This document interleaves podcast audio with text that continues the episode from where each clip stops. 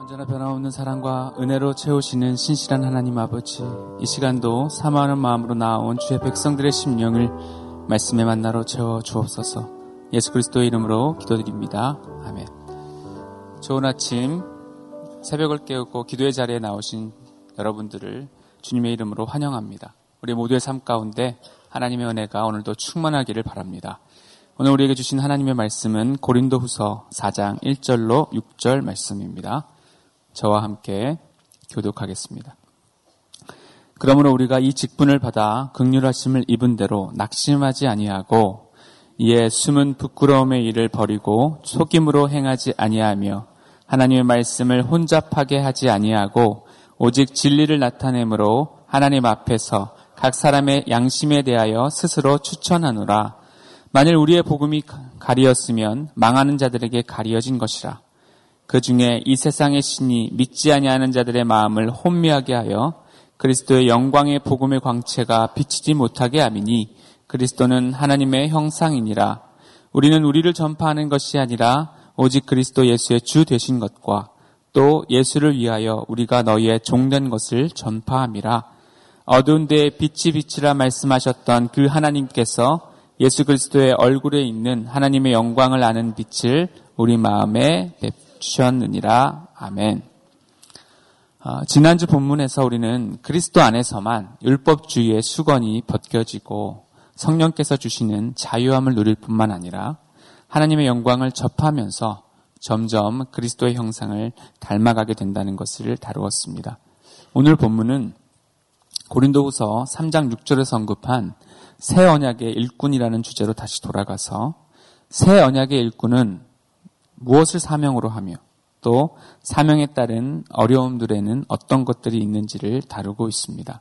발과 같은 새 언약의 일꾼으로서 우리의 사명을 확인하고 사명을 이루는 데 따른 어려움들을 극복하는 지혜를 얻는 시간이 되기를 바랍니다. 우리 새 언약의 일꾼은 어떤 사명이 있습니까? 먼저 5절을 읽겠습니다.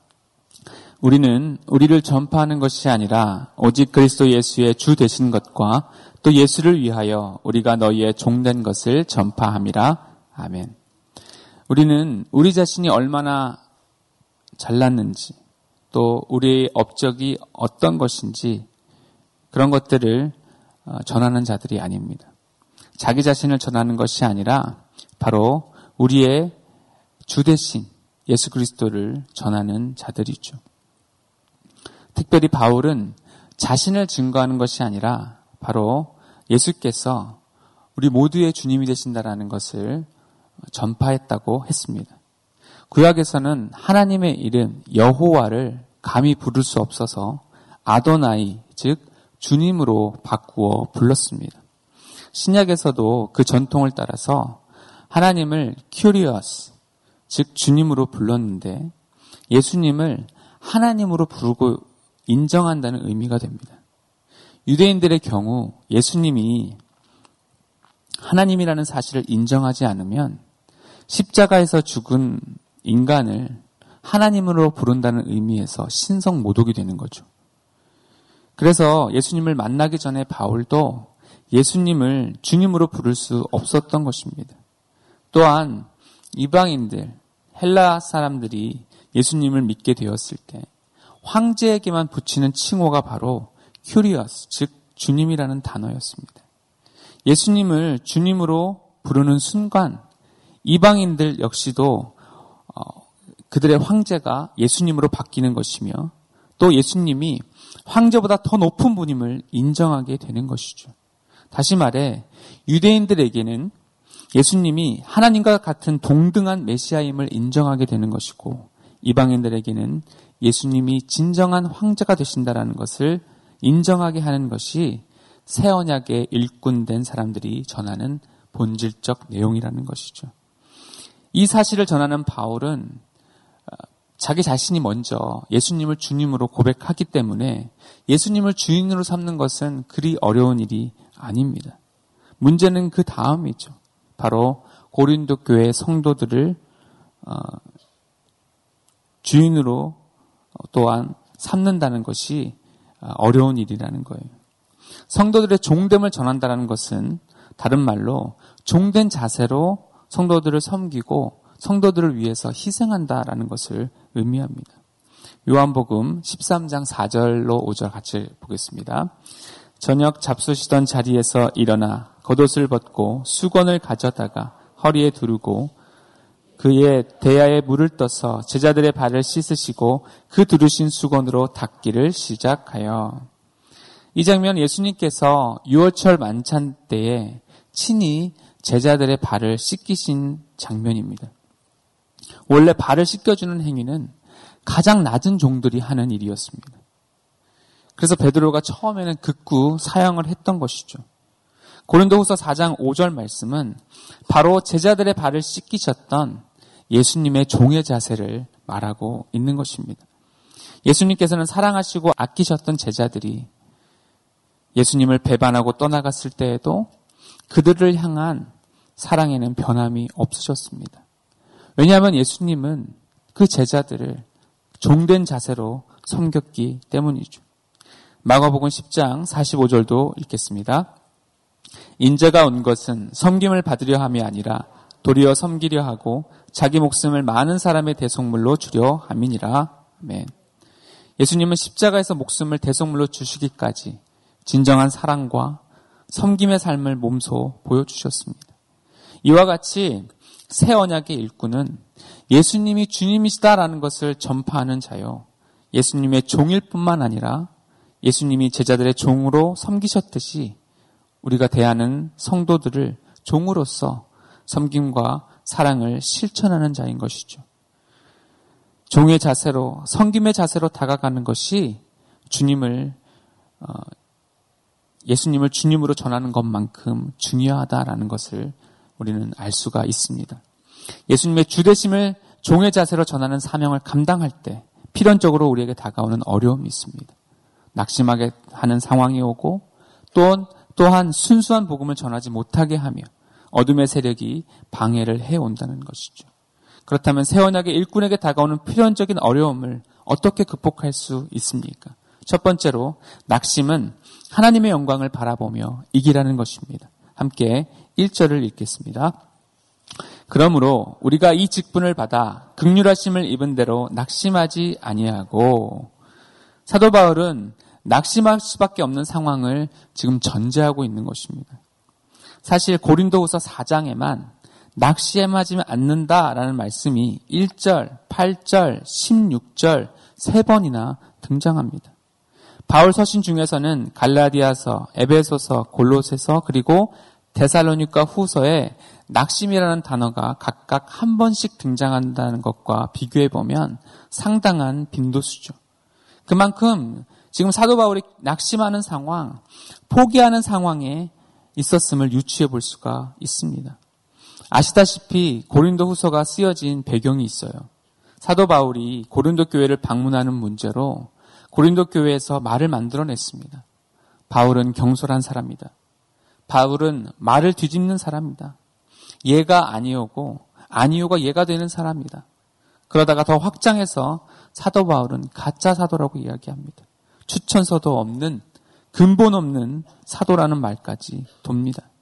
그렇게 사도 바울을 공격한 이유는 그가 증거한 복음도 가짜라고 주장하는 데 있는 거예요. 이와 같이 마귀는 항상 복음을 공격하기 위해서 거짓을 진실로 위장하고 사람들을 선동한다는 것입니다. 그때 마귀는 누구를 이용합니까? 외부의 핍박자가 그랬으면 핍박자이고 원래 그런 자들이니까 충격이 덜할 것입니다. 하지만 마귀는 외부 세력만 이용하는 것이 아니라 내부 세력도 이용하는 법이죠. 사도 바울의 동역자와 제자들을 이용하는 것입니다. 피를 나눈 전우회를 느꼈던 동역자가 사도 바울을 의심했을 때 영적인 스승으로서 사랑으로 양육한 제자들이 유언비어에 흔들렸을 때 얼마나 마음이 아팠겠습니까? 낙심이 되고 포기하고 싶은 심정이었을 것입니다. 그러나 사도 바울은 낙심한 상황에서도 낙심하지 않았습니다. 그래서 그의 서신서에서 낙심하지 말라라고 담대히 권면할 수가 있었던 것이죠. 갈라디아서 6장 9절 읽어보겠습니다. 우리가 선을 행하되 낙심하지 말지니 포기하지 아니하면 때가 이름에 거두리라. 아멘. 주의 일을 감당하는 일이 선을 행하는 일이죠. 그런데 그런 선을 행할 때 사단의 공격이 내가 사랑하고 아끼는 사람을 통해서 온다면 충분히 낙심할 수 있는 상황이 될 수 있다는 거예요. 하지만 포기하지 말고 하나님의 때를 기다리면 하나님께서 합력해서 선을 이루신다는 것을 사도 바울은 몸소 체험했기 때문에 성도들에게 낙심하지 말라고 권면할 수가 있었던 것입니다. 세 번이나 낙심하지 않는다라는 단어를 고린도후서 4장에서 쓰면서 사도 바울이 낙심하지 않은 이유는 영광스러운 직분을 하나님께서 극률하심으로 맡겨주셨기 때문입니다. 하나님께서 주신 직분이기 때문에 하나님의 은혜에 기대어 낙심하지 않겠다는 지금 결단을 내리고 있는 장면입니다. 사실 사도 바울에게 있어서 신앙의 마지노선이 있었는데 그것은 낙심이라는 거예요. 낙심의 상황에서 낙심하지 않아야만 우리가 우리의 신앙을 지킬 수가 있다라는 것이죠. 고린도후서 3장 후반절과 고린도후서 4장 1절을 연결하면 사도 바울은 하나님의 영광을 바라보기에 낙심하지 않는다는 것입니다.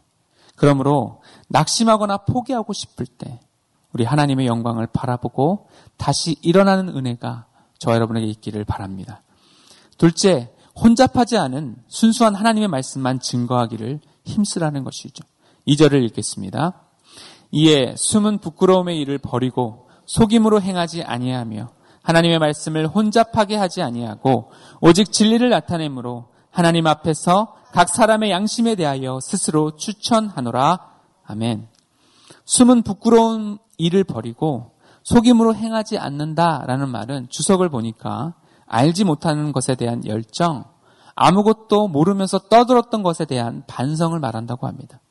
예수님을 만나기 전까지만 해도 열심히 특심해서 예수 믿는 자들을 핍박하고 대제사장에게서 공문을 받아다가 기독교인들을 다 박멸하겠다라고 했던 사람이 바로 바울이죠. 그런 부끄러운 일을 예수님을 만남으로써 그는 버렸고 이제는 더 이상 모르면서 아는 척했던 율법주의자의 속이는 행동을 하지 않는다는 것입니다. 이어서 하나님의 말씀을 혼잡하지, 혼잡하게 하지 않겠다고 했습니다. 혼잡하게 하다는 말은 장사꾼들이 이익을 얻기 위해 포도주에 물을 타는 행위를 가리키죠. 이는 복음의 율법주의를 교묘하게 섞어서 어, 그릇된 가르침을 했던 거짓 교사들을 지적하는 표현입니다. 자신도 예수님을 제대로 만나지 못했다고 한다면 이렇게 하나님의 말씀을 혼잡하게 할 수 있었음을 인정하는 것이죠. 예수님의 보혈 외에 구원받을 수 있는 길이 없는데 예수님의 보혈로만 되는 것이 아니라 내가 공로를 쌓고 율법을 지켜야만 구원을 받을 수 있다고 하는 거짓된 메시지를 정하는 것이 바로 어, 말씀을 혼잡하게 하는 것입니다. 세상의 도덕, 당위, 변론으로 말씀을 혼탁하게 하지 말고 하나님 앞에서 오직 진리를 나타내겠다는 것입니다. 복음으로만 사람은 변화되고 복음으로만 구원을 받게 되지 다른 것으로는 변화될 수 없는 것이죠. 요즘 트렌드를 보게 되면 법정 스님이라든가 해민 스님이라는 분들이 방송을 타고 책도 쓰고 강연도 하고 있는 모습을 보게 됩니다. 젊은이들도 많은 관심을 갖고 보고 있어요. 그런 스님들도 할 수 있는 이야기를 강대상에서 하거나 교회에서 가르친다면 그것은 복음이 아닐 것입니다. 그런 스님들이 나쁜 이야기를 하는 것이 아니에요. 도덕적으로 분별력 있게 살아갈 수 있는 일반 은총에 관한 이야기를 합니다. 그런 이야기가 아예 필요 없다는 것이 아니라 핵심은 교회에서만 들을 수 있는 내용이 우리가 들어야 된다라는 것이죠. 불교에서 또는 세상 종교에서는 절대로 할 수 없는 이야기가 바로 예수 그리스도의 십자가가 아닙니까? 예수 그리스도의 보혈의 피로 구원을 받는다는 이야기가 빠져서는 안 된다라는 것이죠. 우리도 마찬가지입니다. 우리가 누구를 전도, 전도할 때 예수 믿으면 좋다. 일이 잘 된다. 마음이 편하다. 선량하게 살 수 있고 남에게 해코지하지 않는다라는 식으로만 복음을 전해서는 안 된다라는 거예요. 대신에 우리는 예수 그리스도의 십자가의 희생 없이는 구원받을 길이 없다. 내가 죽어야 할 자리에 대신해서 예수 그리스도께서 죽으셨다. 십자가의 죽음은 바로 나를 사랑하신 하나님의 사랑 때문이다. 그러므로 예수 그리스도의 십자가 앞에 나와 죄 씻음을 받고 구원을 받아야 한다는 것이 복음이라는 것이죠. 남이 듣고 싶어 하는 이야기가 아니라 정말 중요한 예수 그리스도의 복음을 순수하게 전하는 저와 여러분 되시기를 바랍니다. 세 번째로 어둠의 세력의 방해가 올 때 말씀의 빛을 비추라는 것이죠. 함께 6절을 읽겠습니다. 어두운 데에 빛을 비치라 말씀하셨던 그 하나님께서 예수 그리스도의 얼굴에 있는 하나님의 영광을 아는 빛을 우리 마음에 비추셨느니라. 아멘. 창세기 1장을 보면 창조되기 이전의 세상의 모습이 나옵니다. 창세기 1장 2절을 읽겠습니다. 땅이 혼돈하고 공허하며 흑암이 깊음 위에 있고 하나님의 영은 수면 위에 운행하시니라. 세상은 혼돈하고 공허했으며 흑암이 깊었습니다. 그때 하나님은 빛을 창조하셨죠. 빛이 있으라고 하신 하나님의 말씀은 현실이 되었습니다. 빛이 있으라 말씀하시면 빛이 생긴다라는 것이죠. 빛이 있으면 좋겠다. 빛이 있기를 바란다가 아닙니다. 말씀으로 온 우주 만물을 창조하셨습니다. 이와 같이 하나님의 말씀은 창조의 능력이 있는 거예요. 태초에 빛을 창조하시듯이 예수 그리스도의 얼굴에 있는 하나님의 영광을 아는 빛을 우리 마음에 비추어 주실 때 우리를 덮고 있는 흑암이 물러가고 인생의 새로운 창조가 일어나게 되는 것입니다. 사도 바울의 인생에도 예수님께서 빛으로 임재하셨습니다. 예수 그리스도께서 영광을 아는 빛을 비추심으로 사도 바울을 덮고 있던 어둠이 물러가고 그가 광명을 찾은 것이죠. 예수님이 말씀하시니라는 찬양을 하실 것입니다. 예수님이 말씀하시니 물이 변해서 포도주가 됩니다. 예수님께서 말씀하시니 바디메오가 눈을 뜹니다. 예수님이 말씀하시니 죽은 나사로가 살아나고 예수님이 말씀하시니 거친 바다가 잔잔해지지요. 왜냐하면 하나님의 말씀이 곧 현실이 되기 때문입니다. 말씀 안에 있는 창조의 능력으로 우리는 어둠의 세력을 향해 외쳐야 하는 것입니다. 어둠은 물러가고 하나님의 영광의 빛이 어두운 심령에 빛을 찌어다.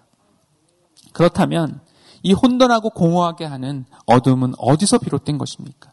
우리 3절로 4절을 읽겠습니다. 만일 우리의 복음이 가리었으면 망하는 자들에게 가리어진 것이라. 그 중에 이 세상의 신이 믿지 아니한 자들의 마음을 혼미하게 하여 그리스도의 영광의 복음의 광채가 비치지 못하게 하미니 그리스도는 하나님의 형상이니라. 아멘. 복음이 가리어진 자들이 있다는 것입니다. 그 이유는 바로 이 세상의 신이 믿지 아니하는 자들의 마음을 혼미하게 했기 때문이라고 했습니다.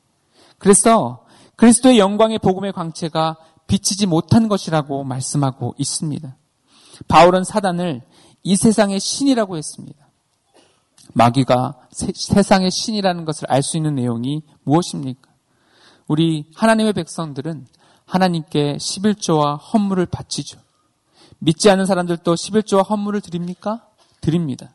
하나님께 드리는 것이 아니라 세상 신에게 드리죠. 술과 도박과 마약을 비롯한 쾌락에 흥청망청 돈을 갖다가 붓고 있습니다. 몇백만 원씩 술판을 벌이고 몇천만 원씩 구판을 벌여도 세상은 비난하지 않습니다. 하지만 우리가 하나님께 헌물과 11조를 드릴 때 비난이 쏟아지죠. 선뜻 이해가 가지 않지만 그 배후에 세상의 신, 마귀가 있다면 가능한 이야기입니다. 에베소서 2장 2절에서는 사단을 공중 권세 잡은 자, 불순종의 아들들 가운데서 역사하는 영이라고 했습니다. 공중의 권세를 잡고 하나님께 순종하지 않도록 역사하는 영이라는 것이죠. 어떤 사람들은 마귀가 어디 있느냐라고 묻습니다. 자기 눈에는 보이지 않는다고 말합니다. 왜냐하면 마귀와 같은 방향으로 걷기 때문에 그렇습니다. 마귀와 부딪힐 일이 없기 때문에 그래요. 그러나 예수님을 만나서 내가 말씀대로 살겠다고 한번 다짐하고 결단해 보십시오. 그러면 다 부딪힌다라는 거예요. 지난주와 같은 추석 명절 같은 경우에도 제사 문제로 부딪히죠. 또 직장 내에서는 회식 문화 속에서 주초 문제로 부딪힙니다. 주의성수 문제와도 부딪히는 거예요. 상당히 불편해집니다. 말씀의 은혜를 받고 믿음의 길을 걸어가려고 하는 순간에 가족들마저도 대적이 되고 직장 동료들마저도 대적이 됩니다. 마귀와 같은 방향을 걷다가 예수님을 만나서 돌아서는 순간에 온통 마귀의 세력과 부딪힌다라는 것이죠. 사단의 주된 업무가 뭐냐 하면 바로 예수 그리스도를 믿지 못하게 하는 것입니다. 복음을 복음을 가려우는 것입니다. 사단의 영이 있기 때문에 사람들은 거짓말을 잘 믿습니다. 참 이상합니다. 헛소문, 거짓된 이야기를 잘 믿어요. 하나님의 말씀은 2000년 동안 수많은 공격 속에서도 살아남은 검증된 말씀인데도 그 말씀을 믿지 않으려고 합니다. 반면에 무신론자들이 쓴 책, 검증도 거치지 않은 책에는 열광하면서 진리를 공격하는 자들이 있습니다. 왜 그렇겠습니까? 바로 마귀가 역사하기 때문이죠. 성령의 기름 부음이 있다면 마귀는 모방의 천재니까 마귀의 기름 부음이 있는 것입니다. 내분을 일으키고 또 마음을 상하게 하고 거짓 선동으로 세상 사람들의 영혼을 피폐하게 하는 것입니다. 사도 바울은 3절과 4절에서 복음의 영광의 광채를 가리게 하는 사단의 세력을 인정하고 복음을 가리워진 자들을 포기하라고 말씀하고 있는 것이 아닙니다. 바울 자신도 사단이 자신의 눈을 가려서 복음을 듣지 못하게 한 자였습니다. 주님께서 바울을 빛으로 만나 주시니까 고린도 교회를 위해 복음을 전하는 새 언약의 일꾼이 되지 않았습니까? 주의 복음이 비추어진다면 그 어떤 영혼도 돌아오지 못할 영혼은 없는 것입니다.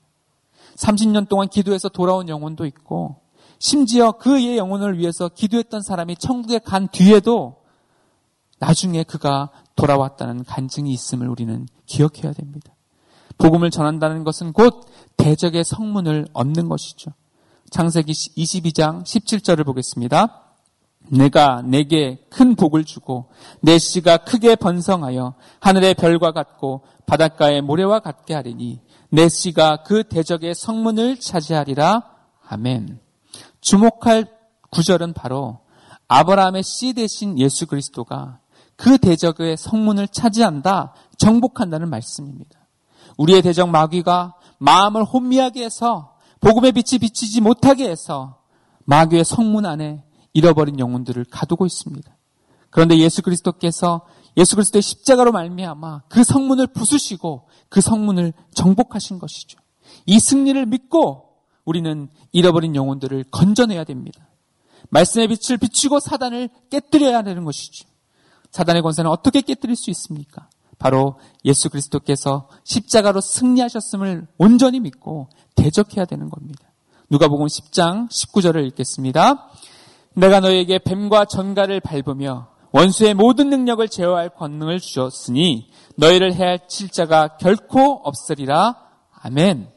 예수님께서는 믿는 자들에게 사단을 제어할 권능을 주셨다고 했습니다.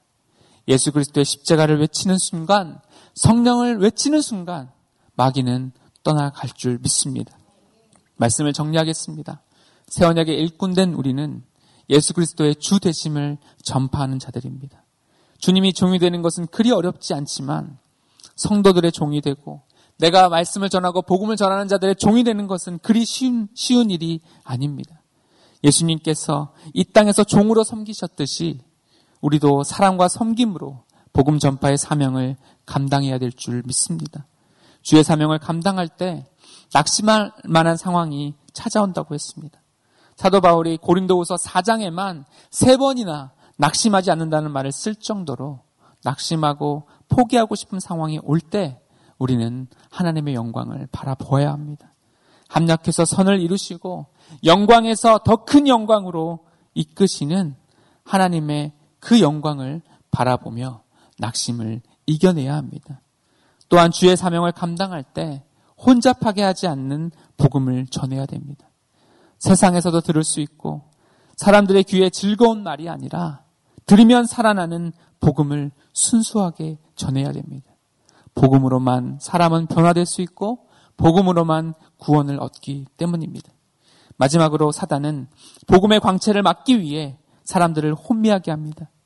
복음을 대적하고 거짓 선동에 부안해동하는 자들은 배후의 마귀가 역사하기 때문입니다.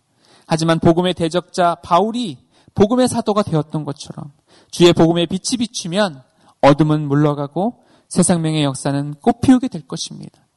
사단의 능력을 제어하고 그리스도의 영광의 빛을 비추어 잃어버린 영혼들을 건져내는 저와 여러분 되시기를 바랍니다. 기도하겠습니다.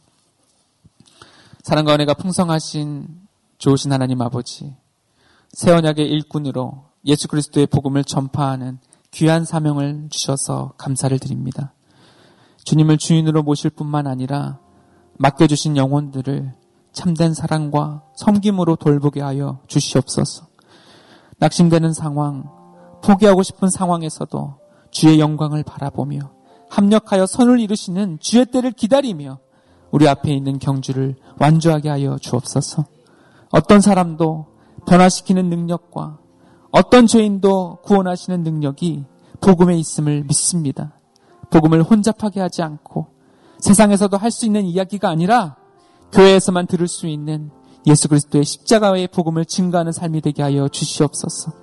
대적의 성문을 십자가로 깨뜨리신 예수 그리스도를 따라서 사단의 모든 능력을 제어하고 잃어버린 영혼들을 건져내는데 귀하게 쓰임받게 하여 주시옵소서.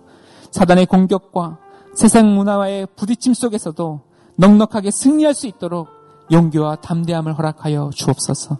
감사드리며 우리 구주 예수 그리스도의 이름으로 기도드립니다.